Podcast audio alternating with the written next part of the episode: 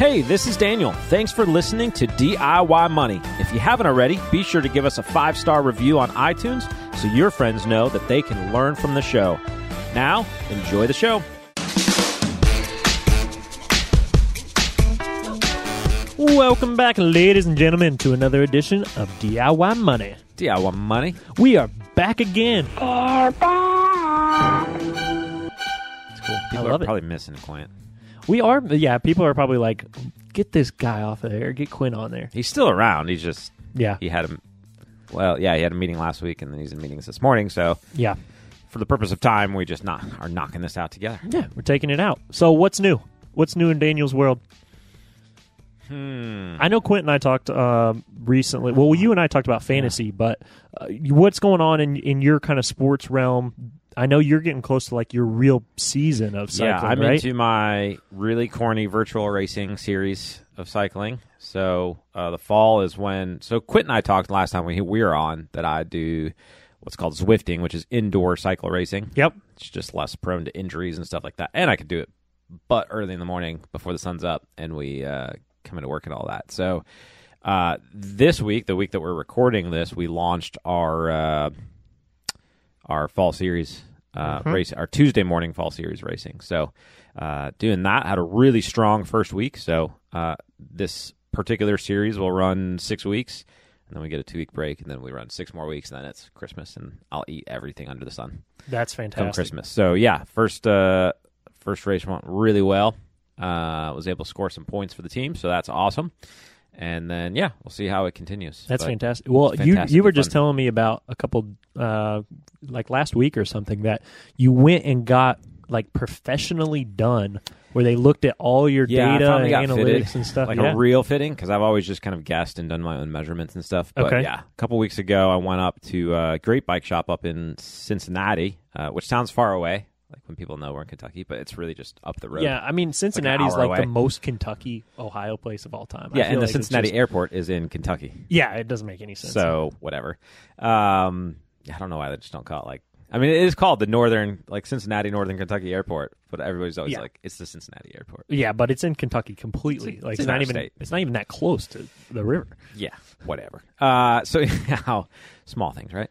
Uh, went up there and yeah, spent some time with uh, just an amazing regional bike fitter and uh, got some new measurements. and I've been testing that out, and it was actually horrible. This is actually a good parallel into personal finance, right? Okay. So sometimes when you fix things in your life and you get them set up for what will be better in the long run, Mm-hmm. the transitionary growing pains are horrible. Yeah. So my I went up and I got like new measurements and stuff and I had to come back and adjust everything that I do locally. Not like by a ton, but a pretty good amount. I had to make some adjustments to my rig. And for the next 10 days, You were miserable. I was miserable. I it's was like when you get a new pair of shoes and it's just like it just feels weird. there's a you're- break-in period. So I, that applies to everything we talk about on the show. When you start doing your budgeting, when you start investing, when you all of that has these break-in periods that feel uncomfortable. They're transitionary, and sometimes it's not fun. But you have to kind of go, okay. The long-term benefit of doing it this way is going to outweigh the short-term discomfort. Yeah. And so that's. I mean, I knew like I was getting sore in areas that I hadn't been soaring for a while, and it's because I was engaging and utilizing, um, you know, muscles that I hadn't been that I should be to stay well balanced and stuff like that. And so that's painful uh, when you do Yeah. that. But when you bring things back into balance and you kind of utilize your entire sort of abilities and scope properly, um, in the long term, that's just going to make you better overall, That's better great. balance. And then you were beast mode in your uh, in your first race, so that's great. Yeah, that was fun. Okay. I just got to go full beast, and it was cool in the garage versus like 80 degrees in the Oh, summer when I am love training. this weather. So it's fantastic. yeah, it's We're finally like the getting stars aligned and everything was perfect. But you and I were talking this week. We have got to hold on to the fall weather because normally there's a cliff into winter. And we had a really nice Kentucky Cliff. We had a really nice weather this last week where it was like 75 every day. It was nice and cool and crisp in the morning, and there was like 75 every day. I want that for my wedding. Three weeks. We can make it. Hey, sorry I'm late. I just got done taming a wild honeymoon stallion for you guys. We'll see. We'll see. Okay, well, we have a good question today from Joe, so let's get to it. How we doing, guys? My name is Joe, and I'm from the Granite State. There's been a lot of talk about the increasing cost to own a home due to rising mortgage rates and purchase prices in general. Additionally, many cities nationwide have seen record level rent spikes, making renting look like an especially inefficient use of funds. With that in mind, how do you guys approach the rent versus buy debate? I don't love the narrative that real estate always goes up, but I want to be the rich dad and continue to buy assets and do so for a very long time. Thanks, I'm looking forward to more Bro Talk. So this is an interesting question when we talk about rent versus buy. I know we've touched on this many times before because I mean real estate is obviously one of the big pillars of of folks' financial picture and financial life. You and I both rent right now. Um, I know you've had more experience with kind of debating and looking at okay renting versus buying and, and Mm-hmm. what makes sense at the time. So I'm going to let you take kind of the first the first stab at this. What what are your thoughts for Joe? Yeah, so I have in uh, our adult life as a family, we've been on both sides of the equation. So we rented our first, I don't know, at least our first year or two of marriage, something like that. Yeah. Anyhow, then we started looking at buying because that's what you do when you grow up, right? So you, you kind of you get married and then eventually you buy a house because it's the American thing to do. And so we started looking at that time. We lived in Las Vegas at the time. And so we were looking at a very uh, competitive housing market Okay. at that point in time. Uh, we actually found things that we liked that, in theory, we were told that we could afford and buy uh, back then. So, you know, mortgage brokers would be like, "Oh yeah, you could totally afford eight hundred thousand dollars or something like that." Oh my goodness. I mean, we couldn't, but they told us that we could. Yeah. Um, we kind of had we ran the numbers. We knew what we were comfortable knowing we could afford, uh, and for some re- uh, for some reason, which we know later via financial crisis, Yeah. for some reason, the mortgage brokers would consistently tell us we could afford two to three times more than what we calculated we could actually afford, which was obscene. Uh, it was totally crazy, uh, and it's why the entire financial system collapsed about two years later. But we were looking for houses at that time, and every time we found something we liked, uh, we would go to bid on it, and they're like, "Sorry, we've already got five offers, and we've accepted one." Um, or things would come up, and then they would be gone in a, a day or two, uh, and then at the peak of it, not even a day. Like, I mean, things would just pop on and off right away. But what was happening back then during the housing crisis, especially in um, California, Las Vegas, and, and some other key markets, was uh, people were lining up at new home developments, like it was the Apple Store, Oh, when they would goodness. release like a new track, like a new phase or section of the homes. But they were they were buying them as like a second home or property, whatever, because they knew by the time the house was actually completed, it would have gone up enough that they could then sell it for profit. So, like these new sections of of uh, new home areas were like selling out instantly, like within the first hour of kind of opening. Uh, and this was Yeah. just like lots with no home on it yet, the potential to build a house kind of thing. It was nuts. If you and if you've ever watched the movie The Big Short, I you was understand what I'm talking say, about. Yeah, I mean that Um, is that is mandatory viewing in our office. yeah. so. There's there's a bit colorful uh, elements true. to it. That's true. First of all, great show today. You were terrific. Thank you. Your big mouth was a revelation. I appreciate that. yeah, not a recommendation necessarily on the nature of some of the whether it's language or themes, but the the I it shows a great insight into the financial crisis, I Right. think, and kind of so what happened behind the scenes. If you don't understand any of the terms in there, look them up on Investopedia and learn because it's really important. So anyhow, that's the environment that we as young married couple tried to buy into. And eventually we just got discouraged and frustrated and we're like, we this is pointless. Uh, we've liked, I don't know, eight or nine homes. They were all highly competitive and we couldn't do it. So the nail in the coffin for us was we were renting an apartment for eight hundred and fifty bucks. It was a one bedroom, small apartment. Beautiful. It was up in the foothills of Las Vegas. You could look over and see the entire like you could out of our window you can see the entire Vegas Wow. Valley. It was beautiful. I would move back into it again if we didn't have kids. Literally one block up the street from it, you could see it out of our window. It was I mean, you just walk across the street and you were there. They were at the height of the sort of real estate funk, uh, everything that was going on. They built these amazing lofts. Granted, they were like two story. And they had beautiful like floor to ceiling windows and all that. The base model for those went for a million dollars Holy across the street from our eight hundred and fifty dollar a month apartment with the exact same view and everything. Granted, their pool was probably nicer Oh my! and their windows were nicer and they had like nicer counters A in the kitchen dollars. and you're paying eight fifty. and we're paying eight fifty across the street for the exact same view. Uh, so as the housing crisis unwound, uh, they didn't even finish that property. Like they, it plummeted. People backed out of their, you know, uh, willingness to buy it, and it sat there unbuilt for, I don't know if it's even finished yet. Um, all that to say, um, in any market, there there are times where there's like this peak fervor that frustrates people, and they eventually decide not to participate, and then that kind of gradually unwinds. So that was our first experience with housing. Why do you rent? Yeah, so I, I'm kind of in your initial stage right now. So I uh, graduated college a few years ago. I'm getting married here in the in the next, you know, oh my goodness, three weeks. So um, we we are kind of at the stage where we don't know exactly where we want to be as far as do we want to live in the city? And we don't know exactly what we want yet and we kind of are just now starting our relationship. So there is a component to what the market looks like right now, which buying a home seems, especially in, I mean, I don't know, especially in our area, but in Lexington, it'd be very difficult for us in our financial situation to purchase a home right now and to put twenty percent down. Um, and the payments would be would be higher than what we'd want it to, but also we want the flexibility to decide where we really want to be before we kind of make that commitment in, in purchasing a home. Yeah, I like that, and that's part of the reason. Part of the reason, really, why we rented when we moved from the outside surrounding area into Lexington. Um, we knew Lexington really well by then, and kind of the areas that we normally go to, but we wanted to get a feel for, okay, living actually in the city yeah. now that our office was in Lexington and stuff like that. Um, where are the areas that we truly do congregate on a regular basis? What do we like? dislike, traffic patterns, all those things go into where you want to live long term. It's not just, hey, that house has a great kitchen, Right. uh, so I want to buy it, and then you find out that you hate your commute every day Yeah, of your life. exactly. Is I mean, those are important qualitative considerations. So. this is an important factor when it comes into housing. There is qualitative, which is not the numbers in the spreadsheets. Right. It's how that housing decision really impacts your life and lifestyle. And that could actually be things like your commute, it could be the neighborhood that you live in. It could be what you can't do or can do because of the house that you choose to buy. So mm-hmm. you can travel more or less because of what you're paying, etc. Then there's all of the quantitative. Can you afford it? Um, interest rates, savings, things like that. Doesn't make sense?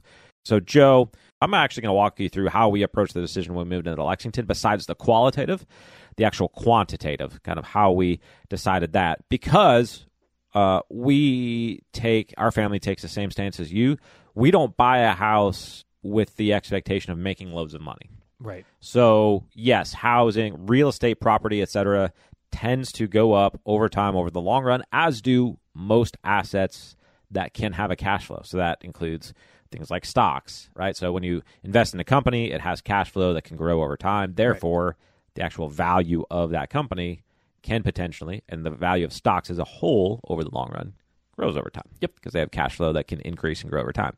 Let me walk you through, Joe, uh, what we as a family, and I'm I'll, I'll share with you actual numbers because it'll help it make sense how we analyze this um, as a family when we moved into Lexington. So we had sold a house. Uh, so we got a little bit of cash from that, right? We sold a sort of a starter house in the sort of next door town, county, whatever you want to call it, here in Lexington, and we moved into Lexington. At the time, uh, there were houses uh, for both sale and rent. The market was fairly calm at the time, but we didn't want to kind of lock into a community. So uh, we wanted to rent for a little bit. And part of the reason was the rental rates versus the purchase rates were seemed to me favorable at the time Okay. right? So interest rates at that point in the housing market, I'm going to say were three and a half to three point seven five, Okay. roughly. I I don't have this written down somewhere, but uh, if we go back, I think that's roughly about where they Let's were. use three and a half percent. I think that's good. easy. the house that we settled on eventually renting. Uh, the market price of that house, if we had bought it, it would have cost about two hundred and eighty thousand dollars. Okay. Okay. This was before the pandemic craziness. So um, people who are like, you can't find a house for two eighty. That's part of that is why. Also, we kind of we we didn't trade massively up when we moved into Lexington. We kind of tried to keep things reasonable, right? So two eighty for some folks, you're going to say, wow, that's a really expensive house. For some folks, you can be like, there's nothing besides a cardboard box in my Yeah. town for two eighty. Yeah. So again, it's all very local. So that house would have gone for two eighty. Uh, if we looked at putting twenty percent down, that would have cost us two eighty times twenty percent is fifty six thousand. Yeah. So six thousand uh, out of pocket or out of our previous house sale, right? Whatever the case may be in your instance, but fifty six thousand in opportunity cost because that's cash that would have come out of say savings or investment accounts and it would have gone into the equity of our house, and then it's just growing at whatever rate the house grows at, right? So maybe that's two, three percent, five percent, fifteen percent in the current market, maybe. I don't Yeah. know Yeah. holy moly. Uh, but whatever that equity, you know, year over year increase, that's basically what you're getting on that cash. Plus, you're leveraging with debt the other element of the, that real estate growth. But we won't touch on that quite yet, right? So we lose the fifty six thousand. It's kind of locked up in the house. Uh, we take on a mortgage for three and a half percent ish. Uh, our payment on just the mortgage, not including the insurance and taxes, is you told me this. Yeah, it's like one thousand and ten dollars. yes. Now, we're not super geniuses and just like did that math in our head. We Googled mortgage calculator. Just make that pencil move as fast as your mind does. Yeah, Logan math. has his computer in front of him, so I made him actually do it. So that's about what it would have cost us just for the principal uh, and interest payments on a mortgage back then. Taxes in our area uh, would have added another about three hundred and sixty dollars a month on that property, and then insurance, I'm guessing, would be about a hundred and fifty. I sh- shouldn't do all that in my head, but 110 Sixteen twenty, I think. plus what I say, 350 plus 150. It's about 1450 to Way off. 1500, Okay. right? Total all in monthly cost to have purchased that house back when we moved up here in the pre-pandemic environment, right? We were able to negotiate a lease on that house for 1450 when we first moved in. Okay. Okay. So the lease on the house was pretty much equal to what we would have uh, paid in a payment. So there's two schools of thought there. One school of thought goes, uh, well, you can basically get the equity and appreciation for the rental payment. That's awesome. True. Uh, so that's one school of thought. And if that's the school of thought you want to run with, then it could have been a good opportunity, right? Um, however, we would have then had to lock up cash that otherwise during this time period was able to grow in other investment areas, Yep. right? Um, so there's that, you know, uh, cash that is available. Plus, we would have had to take on uh to get the reward of equity appreciation. We would have to take on the risk of maintenance and everything that comes with the house. HVAC, roof, Yes. whatever it is. And flash forward uh, the couple years that we've been there, and the landlord has had to replace the air conditioner uh, in our house. Uh, he's had to replace in the house next to us that, that he rented um, air conditioner and uh, water heater. Um, he's had to call maintenance, you know, people out for various little things that have happened along the way uh, to maintain various things. Uh, I would say that the other air conditioner unit at any time probably needs to be replaced. So there's a lot of things there. Um, and now, obviously, I'm sharing like the two, like one of the biggest systems in your houses that can Right. go out, right? So, uh, assuming you're moving into a house that just had something like that replaced, maybe it's not an issue. But the roof at some point will need to be replaced. All of these things have wear and tear um, and need to be sort of upgraded and updated, et cetera. So, that cost of owning that house would not have been exactly the cost of renting it because there would have been ancillary stuff. Yep. Um, we would have been painting the house more often, fixing things up during the pandemic when everybody ran to Lowe's and Home Depot and stuff. Um, so there would there would have been a lot more, probably hundreds of dollars a month that would have gone into owning that.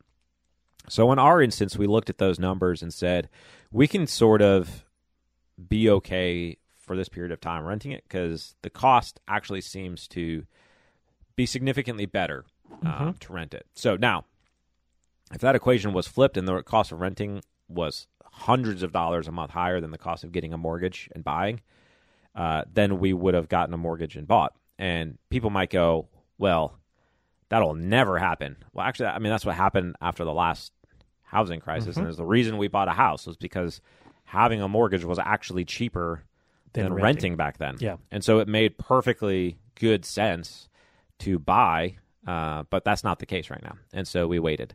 Uh, in hindsight, during the pandemic was probably a decent time to buy because nobody wanted to, and then property obviously shot up from there. Uh, we have kept looking, and in the last year, the market was very similar to our sort of flashbacks to Vegas when we were looking at houses there, and everybody being competitive and putting lots of bids and bidding over. And we hate making a decision in that environment Yep. um, because So it doesn't like, seem prudent. no way. Like, no, we could be totally wrong, and we could lose money. Uh, you know, perceive we could lose money in the long run, but it's just not great. So, I would say that's a really long exampled way of saying one of the ways to look at whether or not the rent or buy decision makes sense is if you had to move out of this house and you could not sell this house, you know, in the current market, what could you rent the house for? Yep. Because at the end of the day, if you're going to look at real estate as an asset, you have to look at it at the cash as the cash flow that it could bring in.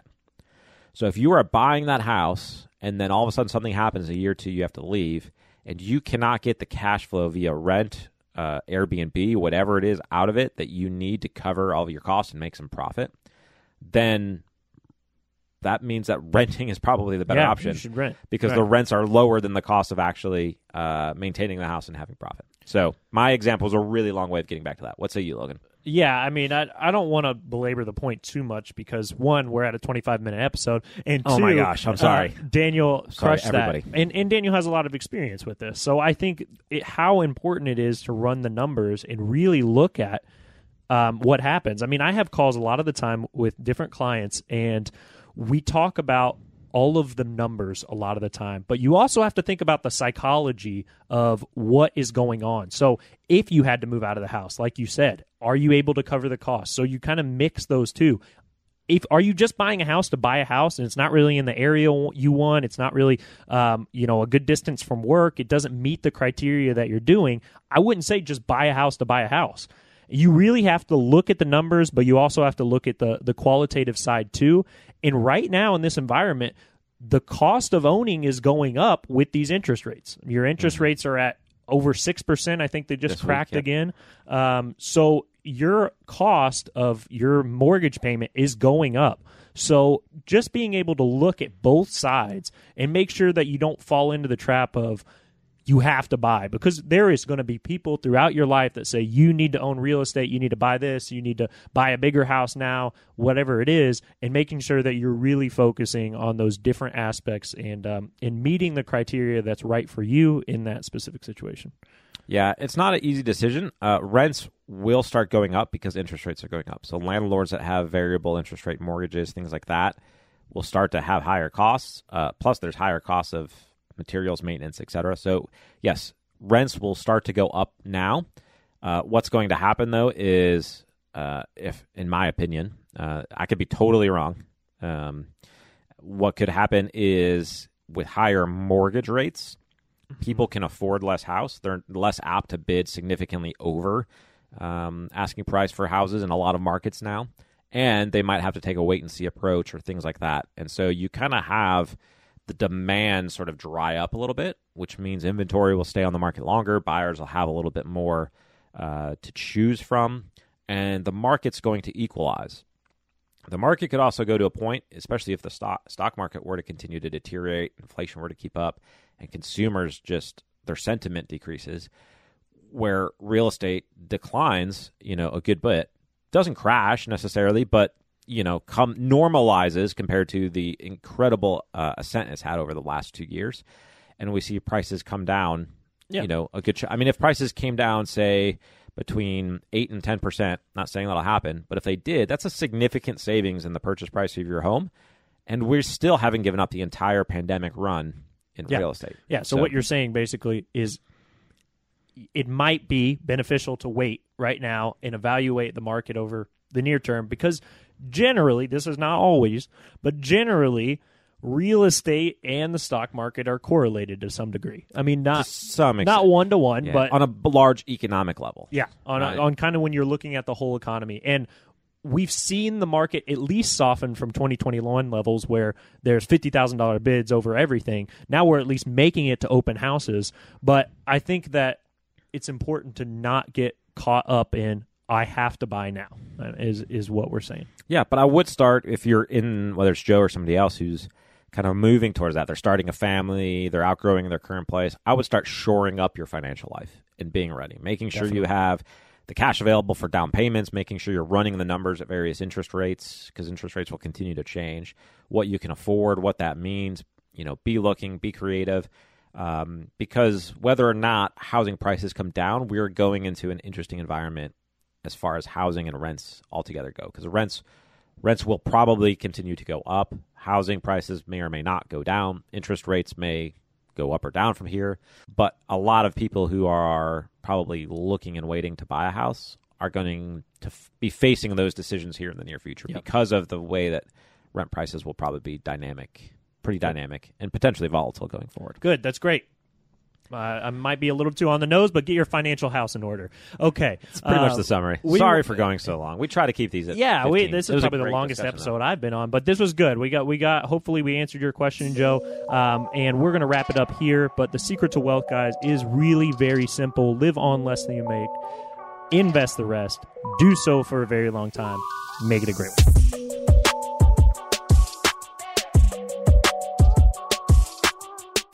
Thanks for listening to this episode of the show. If you want your question aired on the show, be sure to send that to us, and you'll get a $25 Amazon gift card. This show is for entertainment and educational purposes only and is not intended as personal financial advice. Before making any financial decision, please do your homework and consult a financial advisor as needed.